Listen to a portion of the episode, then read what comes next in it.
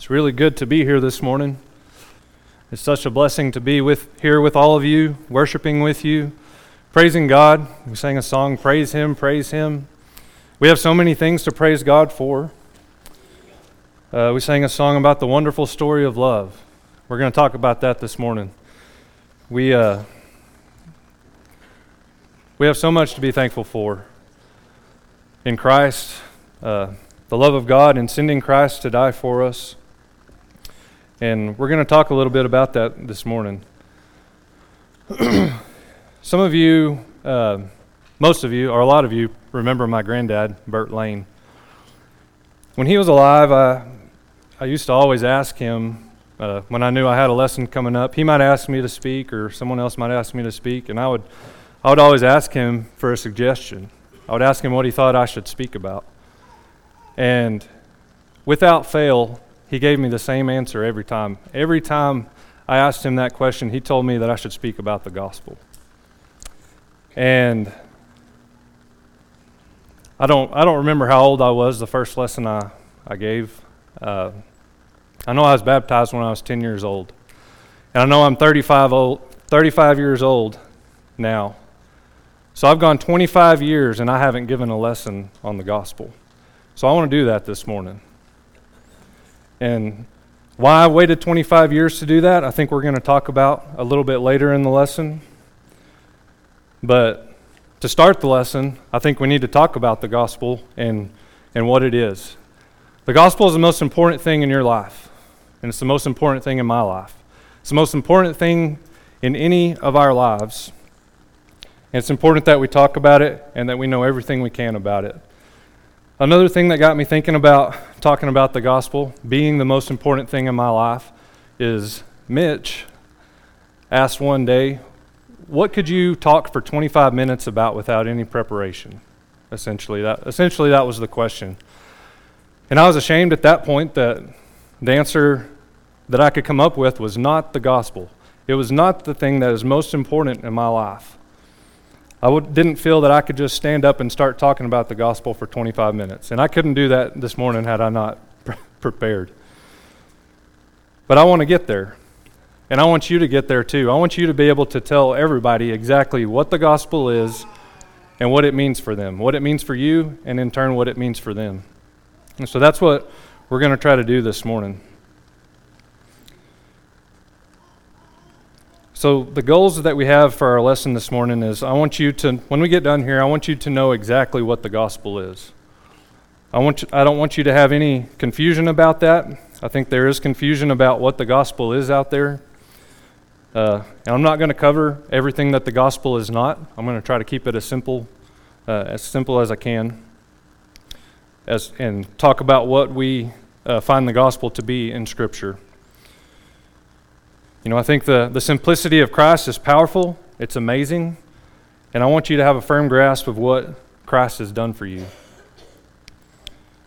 And the second thing that I want to accomplish this morning is when we leave, I want you to feel motivated to share the gospel and teach someone else about the gospel.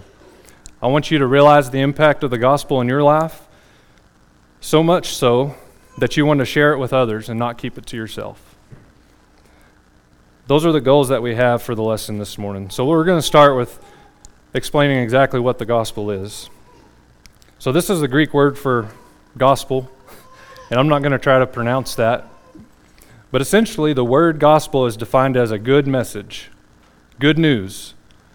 Uh, the root word, or G2097 in Strong's, um, explains it. It's a good message in, in, in the way that you have to proclaim it. You have to deliver or pronounce or announce good news. That is what the gospel means. So when we talk about the gospel, it's the good news, and it's the good news of Christ. We're going to talk about that. Romans 1, verse 16 For I am not ashamed of the gospel of Christ, for it is the power of God to salvation for everyone who believes, for the Jew first, and also for the Greek. So we see here that the gospel is also the power of God to salvation. It's the gospel, it's through the gospel that we are able to be saved. And in 1 Corinthians chapter, chapter 15 and verses 1 through 4 Moreover, brethren, I declare to you the gospel which I preached to you, which also you received and in which you stand, by which also you are saved, if you hold fast that word which I preached to you, unless you believed in vain. For I delivered to you first of all that which I also received that Christ died for our sins according to the Scriptures, and that he was buried, and that he rose again the third day according to the Scriptures. I highlighted first of all there in yellow. I hope that you can read that. And the reason I highlighted that is because we often talk about the first principles. And I don't know how old I was when I realized or when I learned what the first principles were, but it was a long time uh, after hearing about them in sermons. This is where we get that, that thought. The first principle that was delivered uh, is the gospel. It's the fact that Jesus died, that he was buried, and that he rose again according to the scriptures. And so that's what the gospel is in its, most, in its simplest form. This is what we see the gospel to be in Scripture it's the good news of Christ, it's the power of God to salvation, and it's that Christ died for our sins, that he was buried, and that he rose again on the third day. So you look at that and you think, well, it's good news. It's the power of God to salvation, and it's the fact that Christ died, was buried, and he rose again the third day. Those are all facts. Why is that such good news? Why is it good news that Christ died and rose again? What does that do for us? What does that do for me? What does that do for you? And it's good news because of John 3:16, for God so loved the world that he gave his only begotten son that whoever believes in him should not perish but have everlasting life. It's good news that because of the gospel, we have a way not to perish and a way to have everlasting life because of the love that God has for us. You see, we have a problem. Everybody has a problem, and that's the problem of sin. Romans uh, 3 in verse 23, we read, For all have sinned and fall, fall short of the glory of God. We've all sinned. You and I have sinned. There's none of us here that haven't. We've done things that are wrong. We've done things that are contrary to God's word and to God's will, and that separates us from God. You know, there's, there's times that, or if you're here, you might have uh, ignored that fact at times in your life. But you cannot deny that you've sinned. Nobody here can deny that. 1 John chapter 1 and verse 8, if we say that we have no, no sin, we deceive ourselves and the truth is not in us. If we say that we have no sin, we're a liar, as we read in Scripture. Romans 6 and verse 23, for the wages of sin is death, but the gift of God is eternal life in Christ Jesus our Lord. So we know that we've sinned, and we read here that the wages of that sin is death. So, what does that sin do for us? Is it causes us to die. It causes us, causes us uh, death is a is a problem. That's not what that's not what we want. Uh, you know, in physical terms, that's a fear that that many have in life is death. People don't want to die. The wages of sin is not just a death in a, in a physical sense, but death eternally. In Isaiah chapter 59 and verse 2, but your iniquities have separated you from your God, and your sins have hidden his face from you, so that he will not hear. You see, the problem with sin and the problem with your sin is that it separates us from God. You see, God is pure, God is light. And we know that, and we read that in him is no darkness, and sin is darkness. And they cannot be intertwined, they can't be mixed. Light and darkness cannot mix.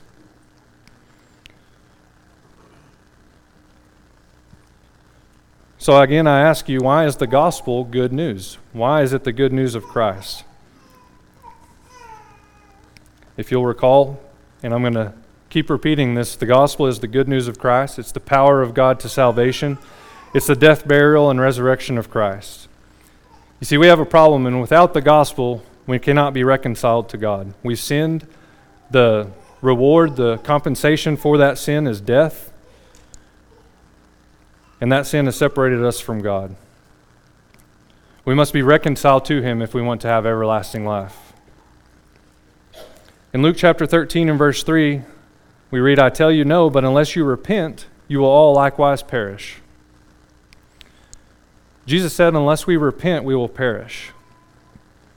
That means, unless you repent as an individual, you will perish.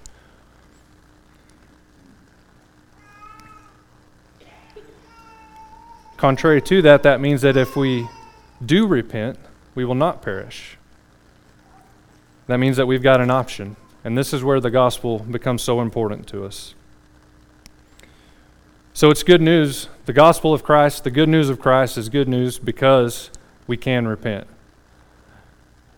In 2 Peter chapter 3 and verse 9, the Lord is not slack concerning his promise, as some count slackness, but is long suffering toward us, not willing that any should perish, but that all should come to repentance. God doesn't want any of us to perish. He doesn't want anybody in this room this morning to perish. He doesn't want anyone outside this room to perish. He wills that all should come to repentance. So much so that he was willing to give his only son, that he was willing to send Christ to this earth to die for us. What love he has shown us, what grace God has shown us, and what a gift from our designer, our creator. God, who created us, was willing to send his Son, a gift so profound and powerful that it compels us to love, to love as he loves. You see, the gospel is good news because we can repent and because we can change. We can be reconciled to God. 2 Thessalonians chapter 1 verses 7 through 9 and to give you who are troubled rest with us when the Lord Jesus is revealed from heaven with his mighty angels in flaming fire taking vengeance on those who do not know God and on those who do not obey the gospel of our Lord Jesus Christ. These shall be punished with everlasting destruction from the presence of the Lord and from the glory of his power. You see, if we do not obey the gospel, if we don't respond to the good news of the gospel, then we'll be punished in everlasting destruction. As we're separated from God from our sin, if we're not reconciled to God through the gospel, we will continue to stay separated from God eternally. So, again, why is it good news? and it's good news because we can obey the gospel.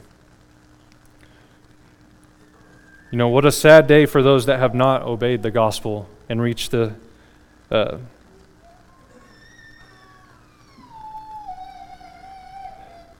what a sad day for those who have not who have not obeyed the gospel and meet everlasting destruction in this day. Again, everlasting destruction, separated from God for eternity if we do not obey, if we do not obey the gospel. If you're here this morning and you have not obeyed the gospel, this is what awaits you. It's good news because we can obey the gospel. We can repent, we can change, we can turn from our sin, and we can obey the gospel. If the punishment for not obeying the gospel is everlasting destruction, it stands to reason that we if, the, if that is the punishment for not obeying the gospel, it stands to reason that we have an option to obey the gospel. And so, if we have that option to obey the gospel and we want to avoid everlasting destruction, how do we do that? How do we obey the gospel? you know, I think at this point, hopefully, you realize that the gospel is good news. We realize that it's the power of God to salvation through his Son. We realize that the good news is that Christ died, that he was buried, and that he rose again the third day. He was resurrected. So, how do we obey that? Romans chapter 6, verses 17 through 18. But God be thanked that though you were slaves of sin, yet you obeyed from the heart that form of doctrine to which you were delivered. And having been set free from sin, you became slaves of righteousness. Here we read that Paul said, We obey from the heart that form of doctrine which we've been delivered. Now, from the heart, mean, what that means is that you believe in this doctrine. You believe that Christ is the Son of God. You believe that He was given by God so that you would not perish. You believe that He was crucified, as we read in Scripture, that He died, that He was buried, and that He rose again. And it's because of those things and your belief in those things that you can obey this form of doctrine. So, what is that form of doctrine that's been delivered to us? What can we do? You know, I think when you realize the state that you're in, when you realize that you're separated from God, you know that you've sinned, you know that that sin separates you from God, there's a question that's going, that's going to come up or should come up. And it's the same question that we're asked by many in examples that we have in Scripture. When you know that you're separated from God, you know that you're awaiting eternal death, you know that Christ came and died for you for that purpose. The reasonable question to ask is what can you do about that? What can you do to be saved? To avoid that eternal destruction. And we see that we obey the heart, we obey from the heart the form of doctrine delivered us, delivered to us in Scripture. In Acts 2, verses 37 through 38, now when they heard this, they were cut to the heart and said to Peter and the rest of the apostles, Men and brethren, what shall we do? This is the logical question that comes up when faced with these truths. What shall we do? If you haven't obeyed the gospel this morning, I hope that you're asking this question in your mind What can I do? How can I obey the gospel in order to be saved? As we uh, continue on there in verse 38 of Acts chapter 2. Then Peter said to them in response to this question Repent and let every one of you be baptized in the name of Jesus Christ for the remission of sins, and you shall receive the gift of the Holy Spirit. It's very simple. You must repent and be baptized in the name of Jesus Christ for the remission of sins. That is the answer to your question. And this is the form of doctrine that we can obey. In Romans chapter 6, verses 3 through 7, we'll see how that form of doctrine is explained and how this happens. Or do you not know that as many of us as were baptized into Christ Jesus were baptized into his death? Therefore, we were buried with him through baptism into death, that just as Christ was raised from the dead by the glory of the Father, even so we also should walk in newness of life. For if we have been united together in likeness of his death, certainly we also shall be in the likeness of his resurrection knowing this, that our old man was crucified with him, that the body of sin might be done away with, that we should no longer be slaves of sin, for he who has died has been free from sin. So we have to be baptized in order to be freed from sin. we we die. Our old man is crucified in death in baptism. So as we die, we, and we follow this form of doctrine, we see that just as Christ was crucified and he died, we also die. Our old man is crucified. We put away the, th- the things of our past. We're buried. Just as Christ was buried, we go down into the water, and that's where we come into contact with Christ's blood. And that's where his blood cl- cleanses us and washes our sins away. And just as he was raised up from the dead, we raise up to walk a new life, free from sin, no longer bound by the bondage of sin. And that is how we obey the gospel. We're baptized into his death, and we're raised to walk in newness of life, freed from sin.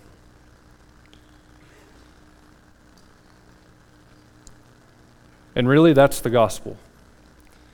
In its simplest form, that's the gospel. You've heard it. And now I want you to ask your question, have you asked this question, have you obeyed the gospel? Have you been freed from sin? If you've not obeyed the gospel in this way, you're still separated from God by your sin. You've not been freed from your sin, and you're in a lost state this morning. Now, I want you to think about that as we continue through this lesson. If you have not obeyed the gospel, I want you to think about these things. I want you to think about the fact that you've sinned, the fact that your sin separates you from God. Think about the fact that God sent his son because he loved us so much. And Christ died for us. Christ died for you. Christ was crucified.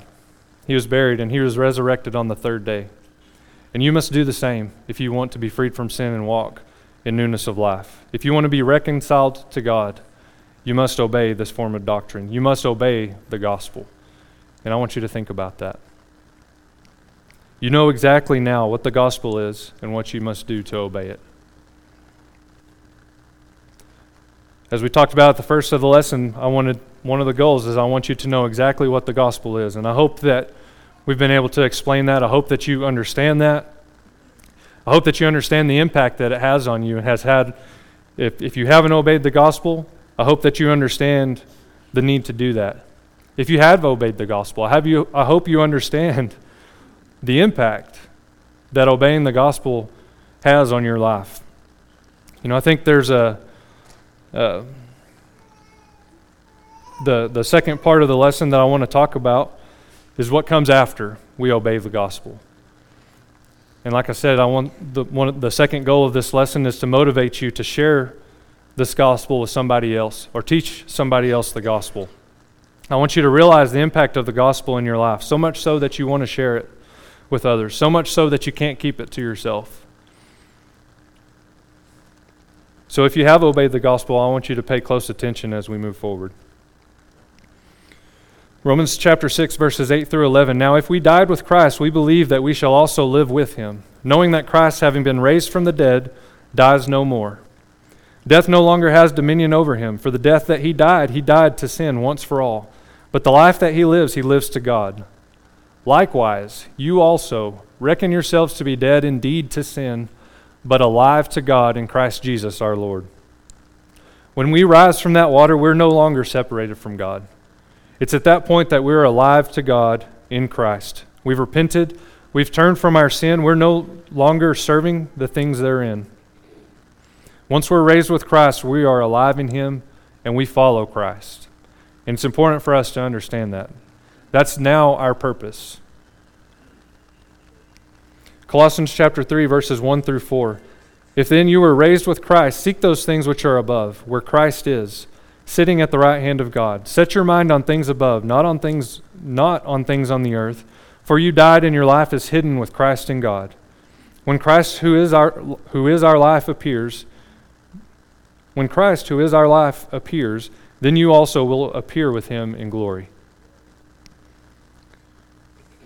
So once we've been once we come up out of the water, we've been baptized, we've been cleansed. We, we're raised with Christ. We're now Christians.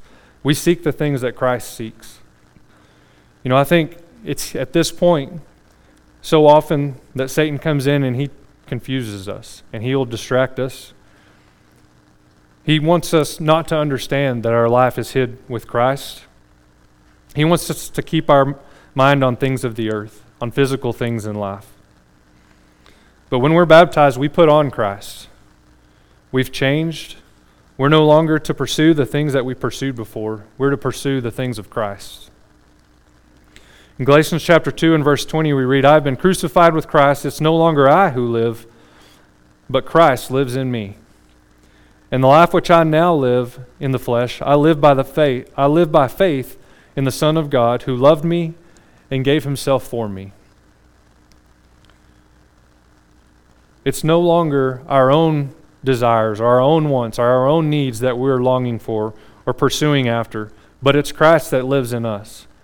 And the purpose of Christ lives through us. Christ's love is apparent in that he gave himself for me. He gave himself for you. And it's that love that compels us. It's that love that motivates us in life, in every aspect of life, in everything that we do, from the thing that you think is most important or the thing that you think in life that is uh, most important to the thing you think in life is least important. From each task that you have, from every responsibility, from the time you wake up in the morning, it's Christ's love that compels us. 2 Corinthians chapter 5 verses 14 through 17 for the love of Christ compels us. Why? Because we judge thus that if one died for all, then all died. And he died for all that those who live should live no longer for themselves, but for him who died for them and rose again. Therefore, from now on, we regard no one according to the flesh, even though we have known Christ according to the flesh. Yet now we know him thus no longer. Therefore, if anyone is in Christ, he is a new creation. All things, old things, have passed away. Behold, all things become new. Christ's love compels us, and what a motivator Christ's love is.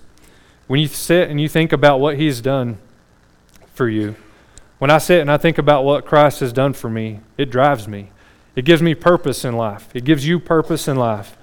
Everything else takes a back seat because of the enormity of the impact of Christ's love. And we've got to be reminded daily of Christ's love for us. As we continue on in verse 18 through 21, now all things are of God who, who has reconciled us to himself through Jesus Christ and has given us the ministry of reconciliation. That is, that God was in Christ reconciling the world to himself, not imputing their trespasses to them, and has, and has committed to us the word of reconciliation. Now then, we are ambassadors for Christ. As though God were pleading through us, we implore you on Christ's behalf, be reconciled to God. For he made him who knew no sin to be sin for us, that we might become the righteousness of God in him. Christ knew no sin, yet he was made sin for us. What a sacrifice! What a great and powerful gift of love from God. What a blessing we have to be reconciled to God through the gospel of Christ. If it were not for the gospel of Christ, we would be dead in our sin. We would be destined for eternal death. We would perish eternally were it not for the love of Christ. The, Christ, the love that Christ has for us and the love that God has for us in sending Christ to us. As we read here that we read that God was, recon- was in Christ reconciling the world to himself. Through the gospel, God has reconciled those who obey the gospel to him.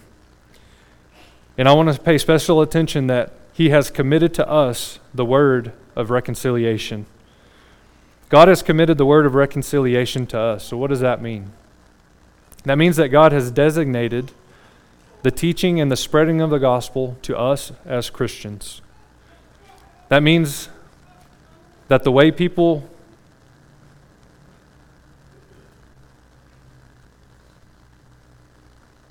pardon me. That means that the way people know exactly what the gospel is and how to obey that gospel, that information, that knowledge has been uh, committed to us to share with them. We have the blessing of salvation in Christ, but that blessing is not just for us.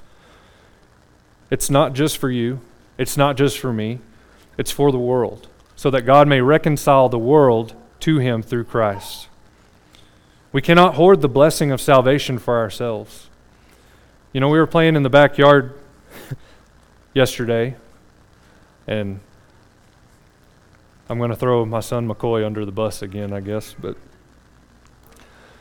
they were playing with a toy outside. Had, we had a slip and slide in the in the backyard, and he had a uh, I don't even know what you call it, a sled that you run and you you slide on on the slip and slide. You know, and it's a lot of fun. And he was really excited about that toy. You know, that was the, his favorite thing. He was ha- holding on to it. And you know, Tatum, he set it down for just a minute, and Tatum went over there and picked that up, and McCoy he didn't like that too much. He ran, he grabbed it. They started tugging back and forth over this toy. He wrapped his arms around it and he was not going to let go of that toy. That was his the most important thing to him in that moment was that toy. And he was not going to let it go. He was not going to share it. He was not going to uh, he was not going to let anybody else have the joy of that toy. I want you to think about that and think about hoarding the blessing of salvation for ourselves. Do you hold on to the gospel like that toy? It's the biggest and most important blessing in your life. Do you share it? We cannot hold on to the blessing of the gospel in that way. We read that we're ambassadors for Christ. God pleads through us to those that are separated from Him in sin to be reconciled to Him through the gospel. God is relying on us. He has asked us to share that gospel with others. If we don't do that as Christians, if we don't share that blessing with others, they might not hear it. It's our responsibility, and we have to own that. We can't expect somebody else to share that blessing with them. In 1 John chapter 4 verses 9 through 13, in this the love of God was manifested toward us that God has sent his only begotten son into the world that we might live through him. In this is love, not that we loved God, but that he loved us and sent his son to be the propitiation for our sins. Beloved, if God so loved us, we also ought to love one another. No one has seen God at any time. If we love one another, God abides in us, and, and his love has been perfected in us. By this we know that we abide in him and he in us, because he has given us of his Spirit. Because God has loved us, because God has sent his Son, we also ought to love one another. And we love one another by sharing God's love. And God's love is the gospel. So, how do we love one another, if you think about that? God loved us through the gospel. We are to love others by showing God's love through us. If God's love is the gospel, we have to show others God's love by sharing the gospel with them. And that's how we can share God's love with others. And that's how God's love must be shared. That's the purpose of our life as Christians. That's the, that's the purpose of the church, is to share God's love. The love that God has shown us in sending His Son motivates us to love one another. It motivates us to love God. We, so, how do we love God? We do what He's asked of us, we follow His commandments. He's asked us to share the gospel, He's asked us to love one another as Christ loved us. John chapter 13, verses 34 and 35. We read, A new commandment I give to you, that you love one another. As I have loved you, that you also love one another. By this all men will know you are my disciples, if you have love one if you have love for one another. Men will not know that we follow Christ if we do not show his love through us for them. And his love is giving himself for us. His love is the gospel of Christ. Christ's love is the good news. The love that God has shown us in sending his Son motivates us to love one another.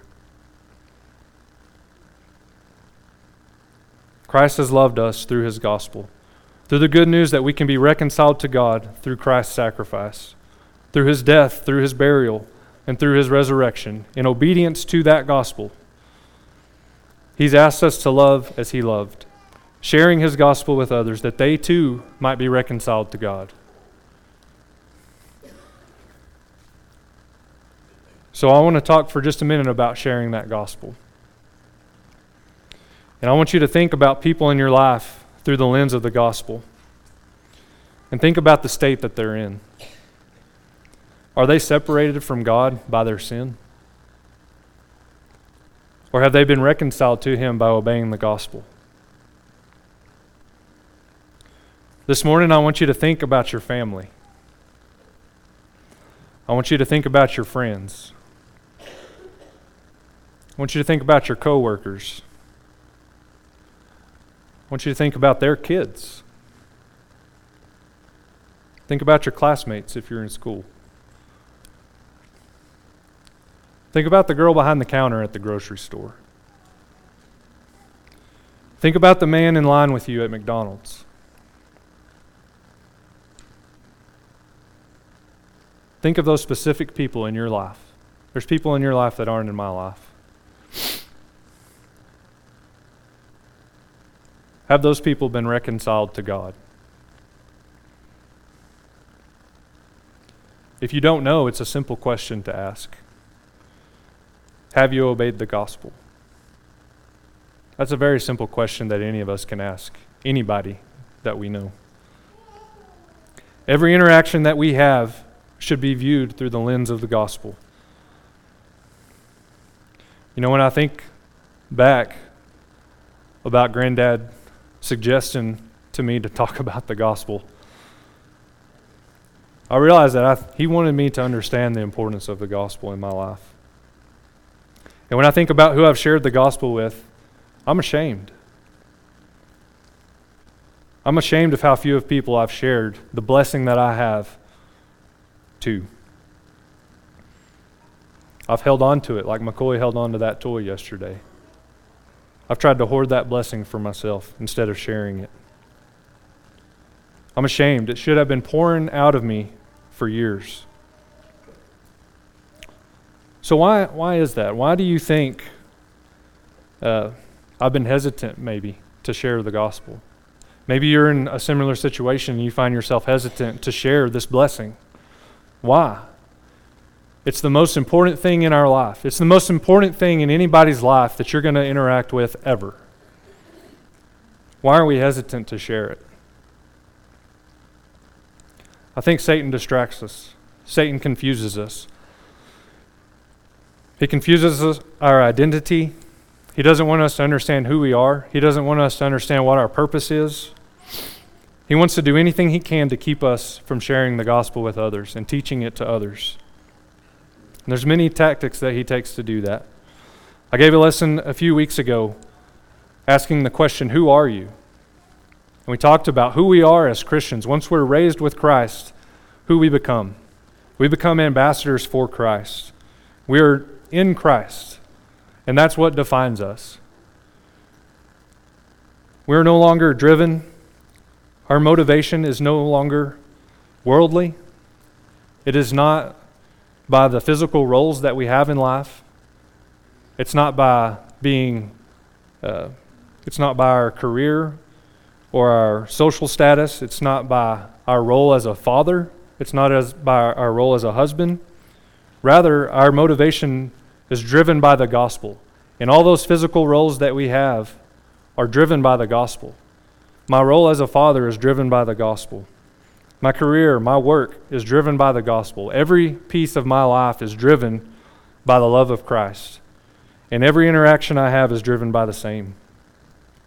So, what does Satan do uh, to keep us from sharing the gospel? You know, for a long time, I think I've been intimidated by it. I've thought, I've had in my head that the gospel is complicated, that it's so complex that there's no way I could ever teach it to somebody. But it's not. We've seen this morning that the gospel is simple and that it can be shared easily. you know, I think another intimidation or another intimidating factor is the fact that the gospel is the most important thing in our life. You know, I don't want to mess it up. I don't want to do something or I don't want to say something to somebody that could ruin the gospel for them in, in their obedience to it. If the love of Christ is compelling us and driving everything that we're doing, we're not going to mess up the gospel. We can't. The gospel is the good news of Christ. It's been done. We're not going to change what God has done for us. We're not going to mess up His perfect plan. We simply need to share it with others in love. You know, I think another thing is that Satan uses to keep us from sharing the gospel is fear. And fear of different things. But fear, I know one of the fears that I've had is just awkward conversation. Uh, I'm an awkward conversationalist sometimes. I don't know what to, how to bring up things to, to talk about. Um, I get nervous. That's just a fear. Satan gives us that fear. He gives us that fear that relationships could be awkward. He gives us that fear that relationships could be ruined. Again, we're to look at those things through the lens of the gospel, not through the lens of fear, not through the lens of intimidation. When you look at it through the lens of the gospel, think about the result if that gospel is not shared. What, is, what state are, is that person in? Are they separated from God or are they reconciled to Him? You know, another thing I know that's probably kept me from sharing the gospel with others is a lack of confidence. I don't know enough. I could never deliver the gospel as, as eloquently as evangelists that we've heard uh, preach the gospel from this pulpit. You know, I know I've often thought in my mind, you know, I could never deliver the message like that. I can never deliver the good news of Christ that way. But we don't have to. We simply have to deliver the message. You know, I think about how we how we do that and how we get started. I talked with I've talked with a few people on how they've got started. You know, you see people that are, are good at talking about the gospel with others. You see people that are good at preaching the gospel. You see people that are good at interacting with others and just bringing the gospel up in any conversation, steering conversation from the most random thing back to the gospel. And I wonder and I've marveled at how they can do that. And in talking with a few folks, one thing that became apparently, or I guess one thing that became apparent through those conversations is that nobody started out able to do that. Just like anything, it's a learned skill. It's a learned trait. It's something that you have to practice. You know, there's so many things in life that we don't expect to be really good at. We don't expect uh, to be able to do the first try. And yet, in my mind, for whatever reason, I think that I've got to preach the gospel perfectly on my first try. That's not the case.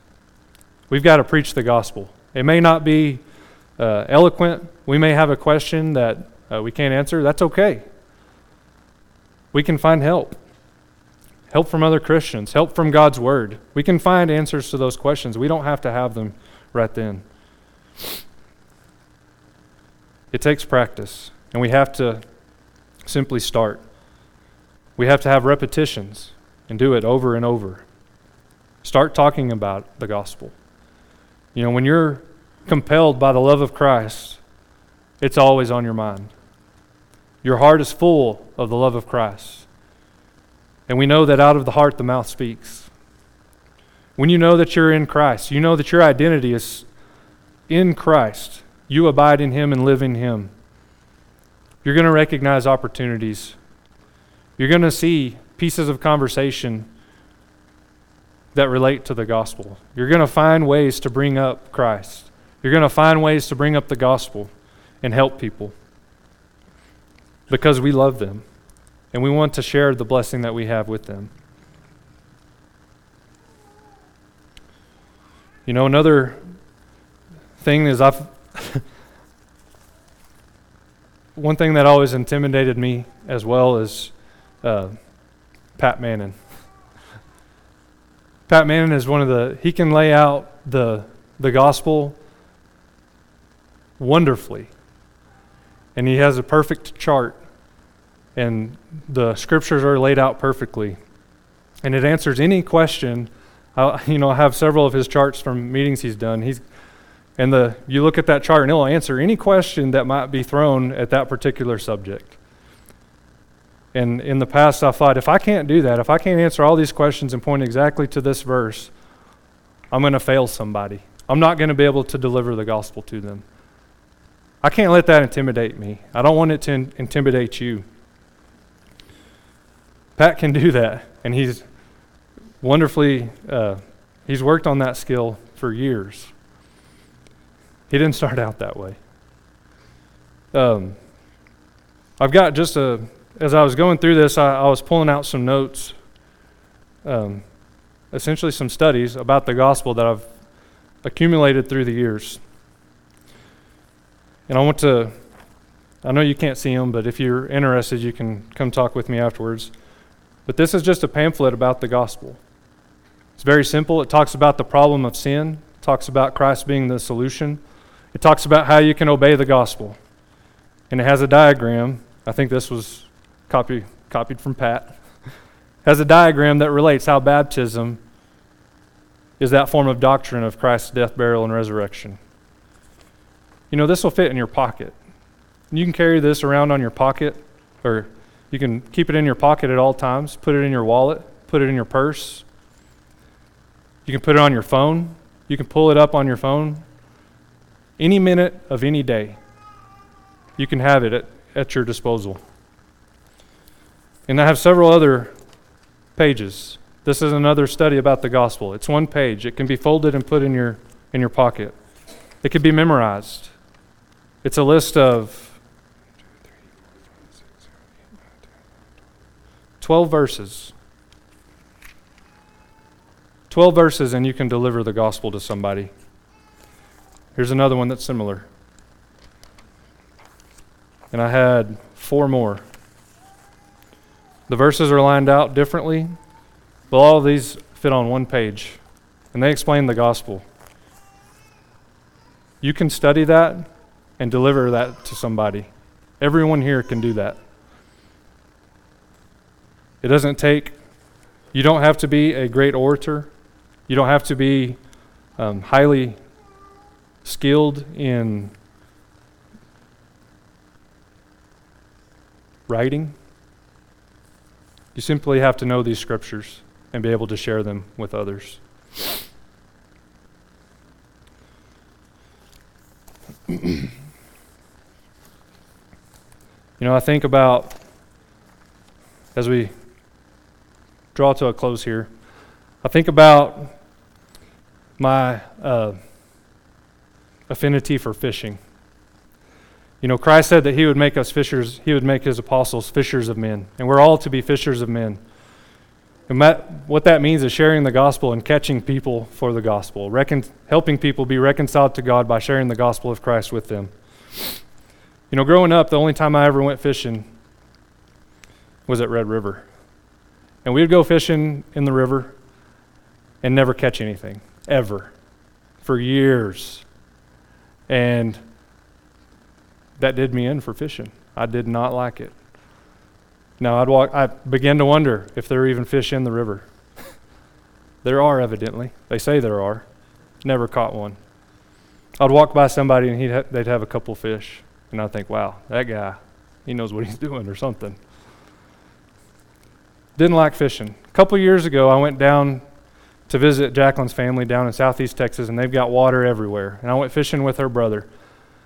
And over the span of two to three hours, we caught seven different species of fish and a crab. well, guess what? I like fishing now. I like that kind of fishing. I don't like fishing in the river where there's, where there's no fish. But guess what? There's fish all around us as it relates to the gospel. It's not an empty river. It's not an empty lake. Population of Plainview, I can't remember what's on the sign, 22,000 people. That's a lot of fish. I want you to think about that. I want you to think about the opportunity in catching those fish and helping those people, helping the people that you love and the people that you interact with be reconciled to God. What a blessing that would be. What a blessing that will be.